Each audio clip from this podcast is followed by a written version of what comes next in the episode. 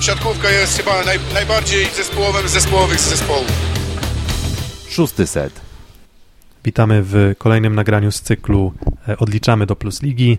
Przedsezonowo dzisiaj opowiemy Wam o piątej drużynie poprzedniego sezonu, no i chyba największej rewelacji rozgrywek, czyli o e, Treflu Gdańsk, e, prowadzonym przez Michała Winiarskiego w swoim debiutanckim sezonie w roli pierwszego trenera. Mm, no i o Gdańsku opowiedzą Wam, jak tradycyjnie już w tym naszym okresie przygotowawczym, Piotr Złoch z Warszawy. I z Rzeszowa Filip Korfanty. Trefl Gdańsk to drużyna założona w 2005 roku, więc te tradycje może nie bardzo długie, natomiast już e, tradycje medalowe i też już udało się do gabloty kilka pucharów wstawić. E, dwa puchary Polski, super puchar Polski, srebrny medal plus ligi i brązowy medal plus ligi.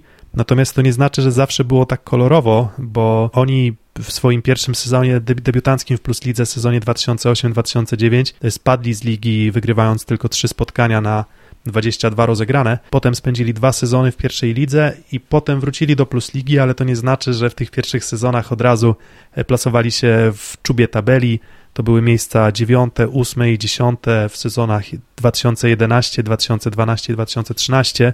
No i dopiero potem trochę zaskakujący ten, e, ten srebrny medal w sezonie 14-15. Wtedy Mateusz Mika w Glorii, a zdobywcy Mistrzostwa Świata, przecież jednego z czołowych zawodników, dołączył do Gdańska. Tam wtedy, jeżeli dobrze pamiętam, Murphy Troy, właśnie Falaski, kilka innych ciekawych postaci e, w Gdańsku właśnie wtedy się pojawiło. No i to wszystko zebrał do kupy Andrea Anastazji, no i srebro to było wtedy na pewno duże zaskoczenie. No właśnie, bo wraz ze wspomnianymi przez ciebie zawodnikami pojawił się właśnie chyba, no moim zdaniem, główny architekt sukcesów gdańskiej drużyny, czyli Andrea Anastazji, którego od jednego sezonu już nad morzem nie ma, a słusznie zauważyłeś te początkowe sezony i ten sezon jeszcze 2008-2009, gdzie oni spadli z ligi, po czym na sezon w 2011 roku awansowali, no to te pierwsze trzy sezony to były takie szarobure, można powiedzieć. E, jakoś niewiele kolorytu w tej drużynie było. No ale przyszedł Andrea Anastazji, kilka nieoczywistych, ale jak się okazało bardzo trafionych transferów, no i srebrny medal dopiero Gdańszczan zatrzymała Sekoresowia, która broniła wtedy tytułu mistrza Polski, ale o ile plus się nie udało, no to wygrali finał Pucharu Polski. Tak, no i zdobywając pierwsze trofeum tak, było co wstawić do gabloty już. Tak, biorąc pod uwagę, że e, no, to jest tylko 15 lat tradycji właśnie klubu, no i w samej, samej gry w Plus Lidze to jest e, sezonów chyba 10 czy 11, no to,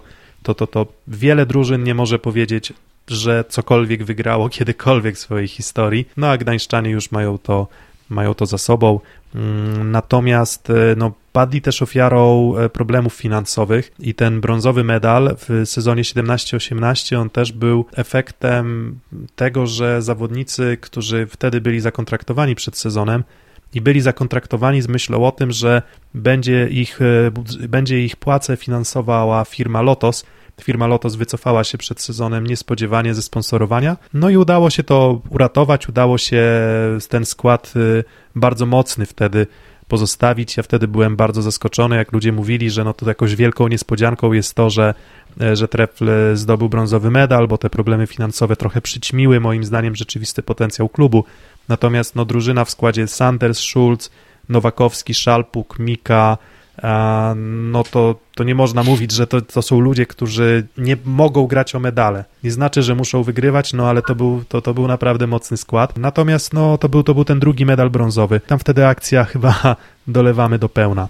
Tak, wycofał się Lotos, więc trzeba było skądś wziąć pieniądze na to, żeby ta drużyna w niezmienionym składzie mogła dalej funkcjonować i uważam, że to ponad wszelkie oczekiwania się to rozwinęło, bo przyniosło to przychód w postaci 260 tysięcy złotych. Nawet pamiętam, że sam skusiłem się na kubek gdańskich lubów, chociaż akurat nie jestem takim stricte kibicem tej drużyny, to, to jednak mam pamiątkę z tamtej akcji gdzieś w mojej szafie jeszcze nadal leży. Tak, jako wyraz, e... jako wyraz uznania też dla kreatywności kreatywności, dla takiego no, zaangażowania i no i trzeba przyznać, że poziom marketingu w Treflu Gdańsk to jest absolutna czołówka ligowa.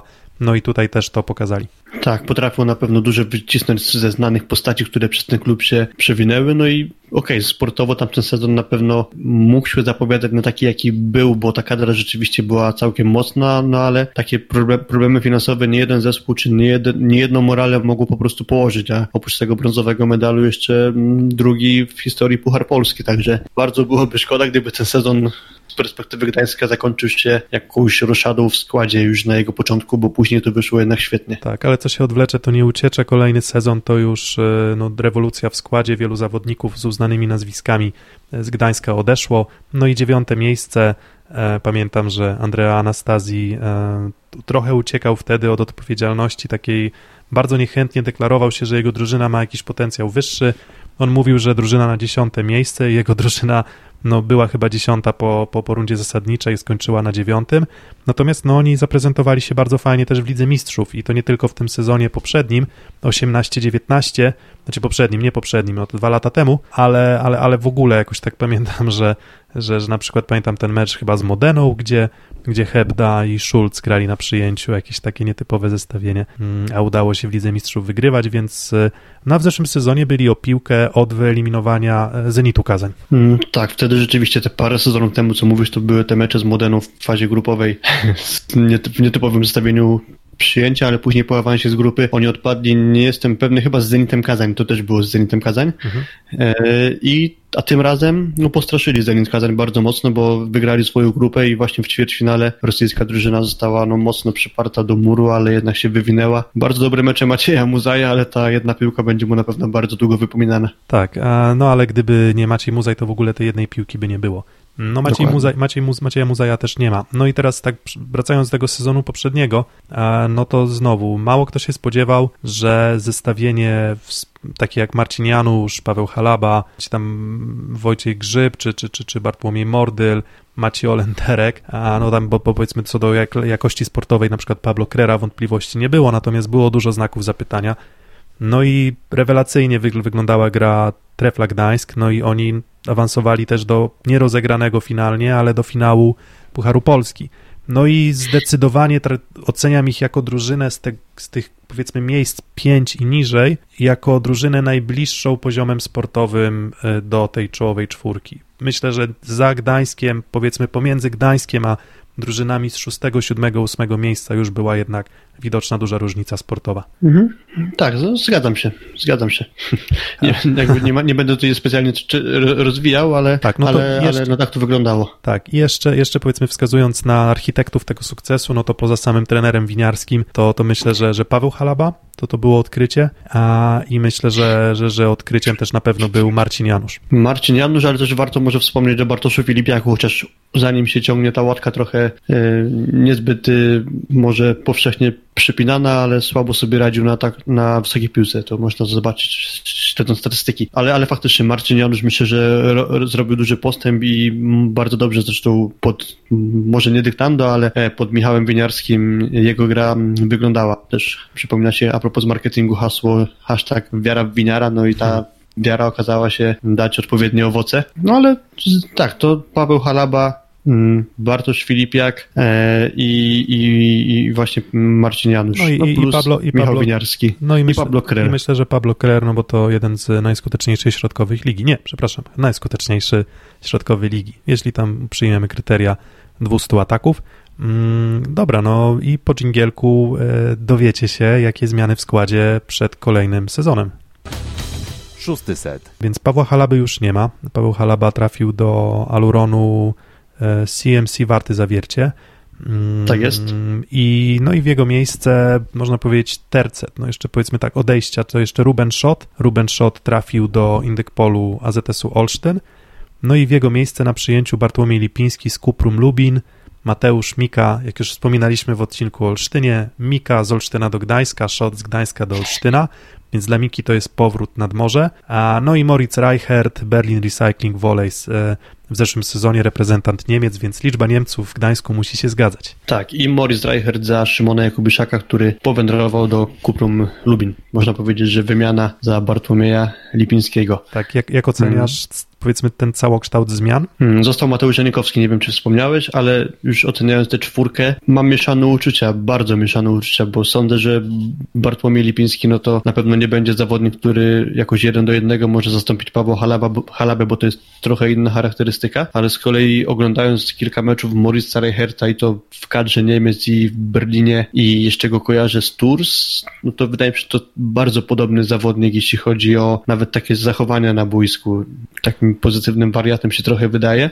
Dużo pipa kojarzę z Pawłem Halabą i Moritz Reichert to jakby może powtórzyć. E, mocny atak, mocna zagrywka, ale nie zbyt imponujące warunki fizyczne. Więc jeśli szukamy następcy za Halabę, to sądzę, że Reichert może tę dziurę wypełnić. Zastanawiam się, jak będzie z zastępstwem dla Rubena Szota, bo Mateusz Mika, no to nie chcemy może tego na siłę przypominać, ale, ale zawodnik, który różnie wygląda pod względem zdrowotnym. No i Bartłomiej Lipiński po świetnym sezonie, chyba można tak powiedzieć, w Bydgoszczy już aż tak nie zachwycał w Lubinie. No i mam wątpliwości, czy ta para Mika Lipiński będzie w stanie zastąpić Rubena Szota. Tak, Lipiński w Lubinie miał być e, no, zdecydowanym liderem. On atakował dużo, ale, ale, ale, ale czy to był taki poziom, czy, czy zagrywki, czy bloku, czy nawet skuteczności w ofensywie, nie wydaje mi się. No moim zdaniem tutaj ten rachunek e, shot Halaba to też no, był gwarant y, bardzo dobrego przyjęcia dla, e, dla Gdańszczan w tym sezonie no, z Lipińskim, czy Lipińskim, czy Miką może być,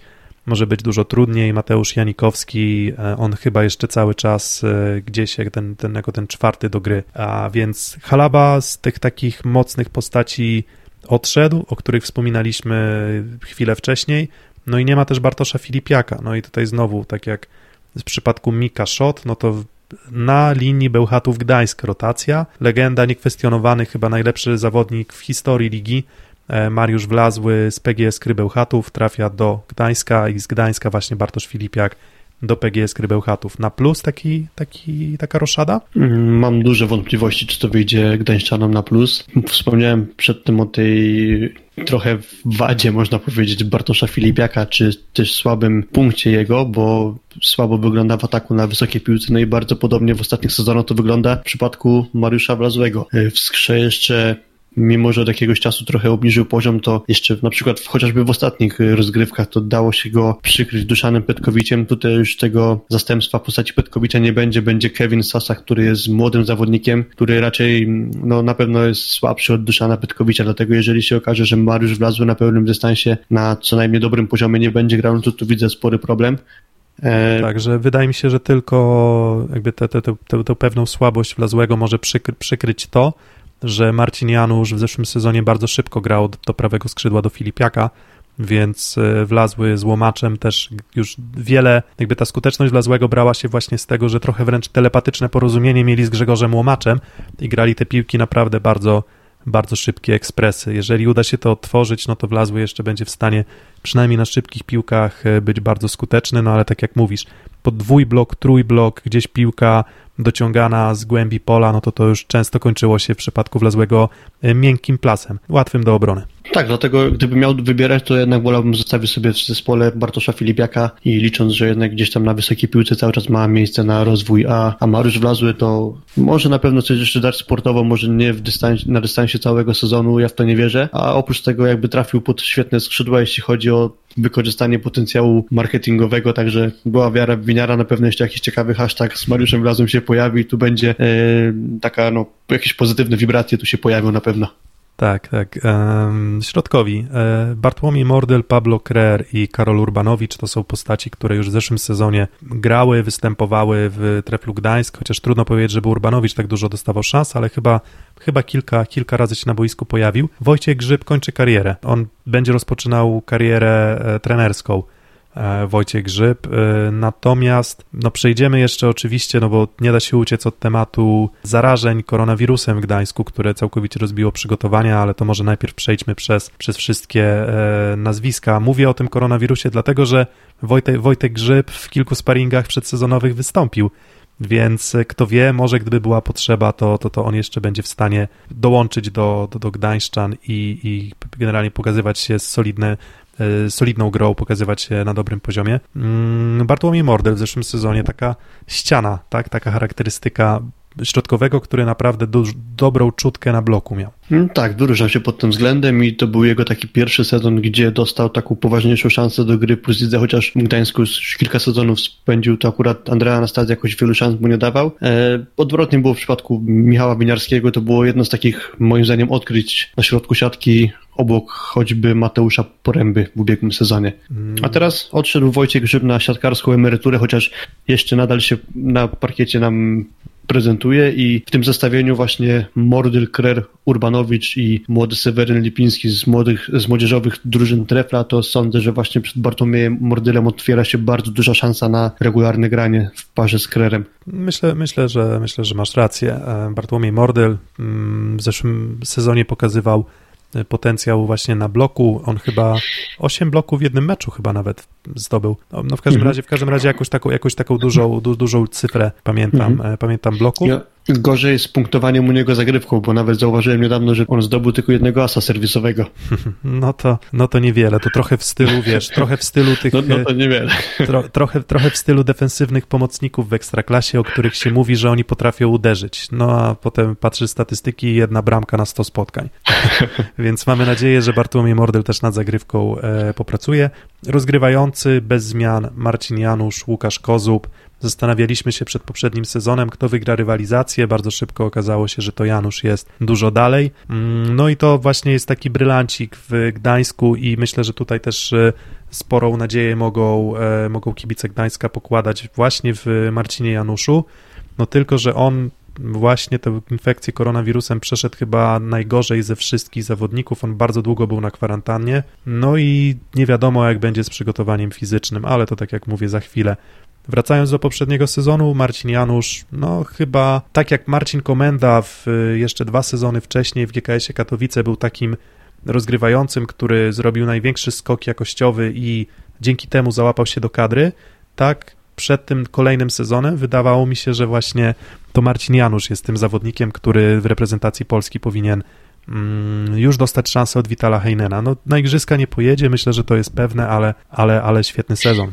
Ale już gdzieś tam puka do drzwi reprezentacji na pewno, zresztą po igrzyskach pewnie jakieś tam większe szanse do grania będzie, będą do rotowania składem i pewnie się selekcjoner kadry Polski, bo nie wiadomo, czy będzie Heinen e, się nim zainteresuje, e, ale zdecydowanie, no to mówiliśmy już o nim przedtem, że, że bardzo dobry, dobra dobra gra w jego wykonaniu i bardzo ważna postać. Tak, z kolei, z kolei tak, Łukasz, Łukasz Kozub przegrywał rywalizację. Tak, aczkolwiek y, to, to, to nie jest jakoś tak, że jakiś nieznany zawodnik, zawodnik znikąd, który jeżeli pojawiłby się na boisku, to położyłby grę. To jest chociażby no, mistrz świata juniorów tego naszego złotego e, rocznika. Miał trochę okazję pograć w Będzinie, miał trochę okazję pograć choćby w e, Resowi. Hmm, znaczy może nie tyle pograć, co po prostu już trochę plus ligowych klubów e, zwiedził. Mhm. Znaczy to nie jest rzut, rzut na pewno, ale, ale no myślę, że tu zdecydowanie Marcin Janusz będzie prowadził grę. Wspomniałeś o Marcinie Komendzie, że on kiedyś w podobnym sezonie Katowicach wywindował się do Asekoresowi. Marcina Janusza podobno już zabiegał Andrea Anastazji przed poprzednim sezonem, więc kto wie, być może Marcin Janusz jeszcze jeden sezon i, i zaliczy jakiś jeszcze no, zjazd, znaczy zjazd, wyjazd właściwie. zjazd, no właśnie. do jakiegoś tak, tak. lepszego klubu. Tak, Chyba, że e- zjazd w kierunku, w kierunku Jastrzębskiej kopalni. No właśnie, no tak, albo, albo zjazd na, z północy kraju na południe, tak? Zjazd po tak. mapie, po mapie zjazd. To taki zjazd może być. Mamy nadzieję, że że nie sportowy. E, libero, Maciej Olenderek i Fabian Majcherski.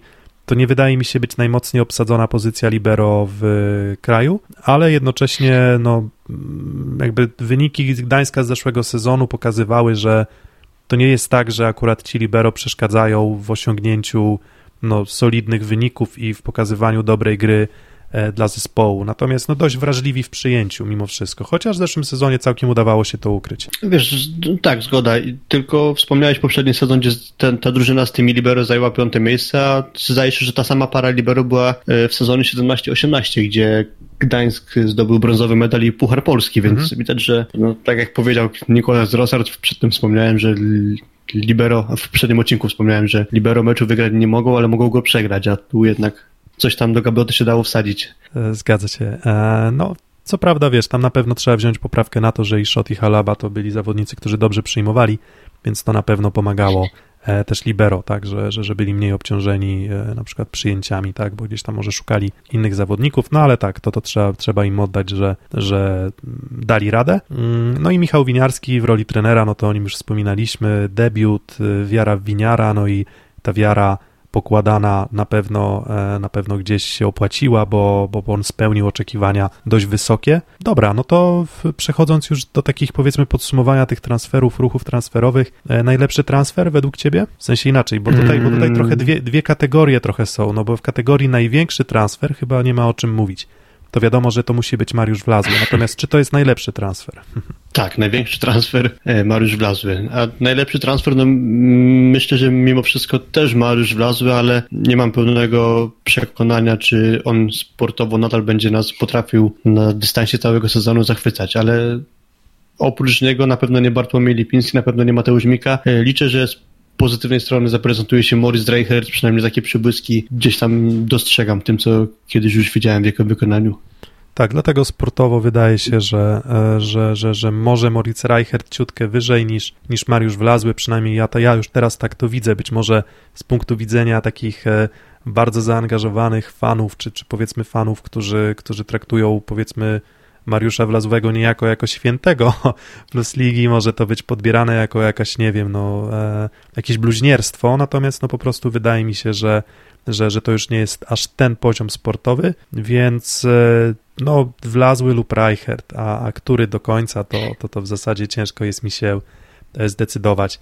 E, jeżeli chodzi o nowe nazwiska, no to w zasadzie z takich młodych zawodników nieznanych, no to w zasadzie mówimy o Urbanowiczu i Lipińskim, oni na środku powinni, Sewerynie, Sewerynie Lipińskim, bo jest dwóch Lipińskich, oni na środku, powinni, na środku powinni może czasem dostawać szanse, no i też są to młodzi zawodnicy, no a poza tym, no to raczej bym powiedział kształtowane te, te nazwiska, już znane, już dali się poznać. No może Bartłomiej Lipiński też. Ewentualnie Bartłomiej Lipiński taki najmniej doświadczony powiedzmy, czy tam jakoś najmniej jeszcze e, mm, znany, tak można powiedzieć, chociaż też tak, już no to... od, od, od, kilku sezonów jest. Tak, dwu, dwu, było nie było 24-latek, więc cały czas jeszcze, jeszcze, jeszcze na tym etapie kariery, że, że powinien być e, lepszy. Mm, największa strata Halaba czy Filipiak? Myślę że, myślę, że mimo wszystko względem tego, kim został zastąpiony, no to sądzę, że Halaba, bo mówię, widzę jakieś przebłyski w tym, że Morris Reichert może go zastąpić i, i kto wie, czy to nawet nie będzie, może nawet i lepszy zawodnik od właśnie Halaby, ale, ale no nie mam takiej pewności, a z kolei no, Mariusz Wlazły bądź co bądź nadal ma ten taki potencjał, żeby jakąś, jakąś tam rolę mm, w zastępowaniu Filipiaka y, mieć. Także sądzę, że największa strata no Paweł Halaba. No ja, ja, ja też wychodzę z podobnego założenia. Myślę, że to właśnie Paweł Halaba jest tutaj największą stratą. A no dobra, no to po dżingielku opowiemy trochę o tym nieszczęsnym koronawirusie w Gdańsku, o tym, jak wygląda w tym momencie przewidywana przez nas siódemka na, e, na kolejny sezon. No i oczywiście, jak ten nieszczęsny koronawirus i, i, infekcje, które rozbiły przygotowania Gdańska, mogą wpłynąć na ich wynik sportowy w tym sezonie. Szósty set. No właśnie, koronawirus e, to jest coś, co nie daje o sobie zapomnieć i to jest coś, co myślę, że będzie tłem no, rywalizacji w Plus Lidze, ale rywalizacji w zasadzie na każdym, e, na, na polu każdych rozgrywek sportowych w tym sezonie trafiło na Trefla Gdańsk, no to jest drużyna, która no, została rozbita właśnie taką mini, no, mini ogniskiem zakażeń w drużynie, bo tam praktycznie połowa drużyny nie mogła występować, e, w, nie mogła w ogóle trenować na hali, oni musieli uczestniczyć w obowiązkowej kwarantannie, no i to wyrwało w zasadzie 2-3 tygodnie przygotowań dla Gdańska i wydaje mi się, że ten początek sezonu może być bardzo trudny. Oni trenowali przez dwa tygodnie, rozpoczęli okres przygotowawczy, po czym ten pierwszy przypadek e, zakażenia pojawił się 24 no, lipca i cały zespół trafił na kwarantannę, więc e, no, całkiem sporo już e, stracono. A to jest też tak, że jak mówił czy to Michał Winiarski, czy Marcin Janusz, że powrót po takiej chorobie jest ciężki, bo nie wiadomo czego się spodziewać, trzeba dobrze monitorować swój organizm i, i każdy to inaczej w ogóle przechodzi, więc to nie jest tak, że mm, każdy w jednym terminie wraca z wakacji wypoczęty, tylko jednak tro, trochę, a nawet nie trochę, a bardzo komplikuje przygotowania. mm, w sumie 16 przypadków zakażenia, 13 wśród zawodników i 3 w sztabie e, szkoleniowym. O tyle to wprowadziło komplikacje, że oprócz tego, że e, nie dało się trenować, no to trochę na siłę mam wrażenie, że pojechali na memoriał Józefa Gajewskiego do Suwał, mając sześciu zawodników podstawowego składu. Reszta to byli inorzy plus Wojciech Grzyb, no i pożyczony suwał Kacper Gonciarz, więc jakby to jest skala tego, jakie problemy przyniósł, przyniósł ten ścianą koronawirus. Tak, warto też się odnieść do takiego artykułu, który dosłownie, nie wiem, wczoraj czy przedwczoraj pojawił się e, w mediach, e, w którym no, mówiono o tym, że Marcin Janusz, którego tak chwaliliśmy w poprzedniej, znaczy we wcześniejszej części tego naszego nagrania, no to on praktycznie dopiero dzisiaj nagryw, dzisiaj ten odcinek to jest 5 września i on w zasadzie 4 czy 3 września dopiero wrócił do, do treningów i mówi, że, że on po prostu czuje słabość fizyczną i to słabość fizyczną właśnie wynikającą z infekcji. Tak jakby nie jest, nie chodzi tylko o to, że przegapił część przygotowań, ale że on po prostu, po prostu jakby nie czuł się dobrze w momencie, gdy faktycznie musiał wejść na jakieś wyższe obciążenia na treningu. No i to jest też znak zapytania, bo nie do końca wiadomo, jak nawet bezobjawowi, bezobjawowe zakażenia będą się odbijały na, na kondycji zawodników, na ich e, wytrzymałości, na ich sile, Nikt w zasadzie jeszcze do końca tego nie wie, wszyscy się z tym w tym momencie mierzymy. Myślę, że to będzie bardzo trudny początek sezonu dla Gdańska, tak? No i przechodząc może do tej awizowanej siódemki. E, Janusz Wlazły, e, rozgrywający, atakujący, na przyjęciu Lipiński Reichert, na środku Krer, Mordyl i Olenderek na libero. Mm, zgodzisz się z taką propozycją? Mm, tak, zgadzam się.